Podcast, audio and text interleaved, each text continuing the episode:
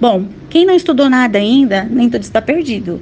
Vocês podem acessar a internet fazer simulados das versões anteriores do Enem e prestar bastante atenção nos assuntos que se repetem e estudar com mais afinco. Isso em todas as disciplinas. É, estudar, ler a respeito dos temas mais atuais, não só do Brasil e do mundo. Prestar atenção também é, em videoaulas. Cada momento que você tiver tempinho disponível, assista uma videoaula, principalmente das disciplinas que vocês têm maior dificuldade.